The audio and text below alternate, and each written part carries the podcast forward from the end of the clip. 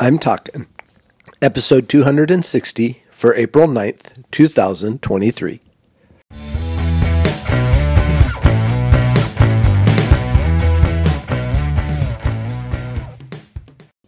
This is Joel from the I'm Talking Microcast, where I share my thoughts on a topic that has piqued my interest this past week.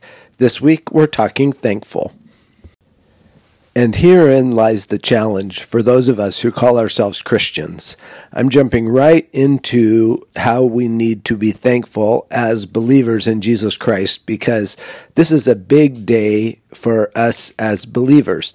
This is the day that we celebrate the resurrection of Jesus Christ. And this is the culmination of the Holy Week, starting from Palm Sunday and and reaching its climax at Jesus' return from the death, his resurrection after the experience of facing the cross. And when we put all of that into perspective, what Jesus did for us, what he went through to save us from our sins so that we could stand righteous before a holy God, the work that Jesus did on the cross, the work that Jesus did in the grave, the work that Jesus did in his resurrection means that we are to be forever thankful.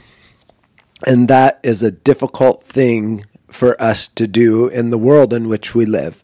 But I'm going to challenge us to do just that for the rest of our lives, regardless of circumstances, whether things are going your way or not going your way based on whoever decides those things whether in pain, whether in happiness, whether in sorrow, we learn to be thankful people, all based on what Jesus did for us, the work of Jesus on the cross and his death and his resurrection.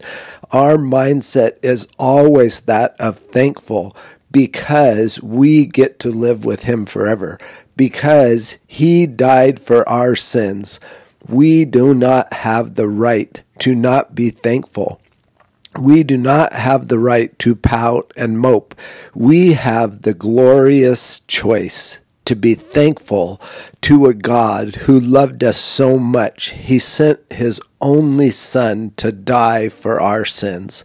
We get to be thankful because we serve a risen Savior, unlike any other religion, belief system, whatever. We serve a deity who came as man, humbled himself even to death on a cross, so that we could be called his children, so that we could be saved from our sins, the ultimate sacrifice.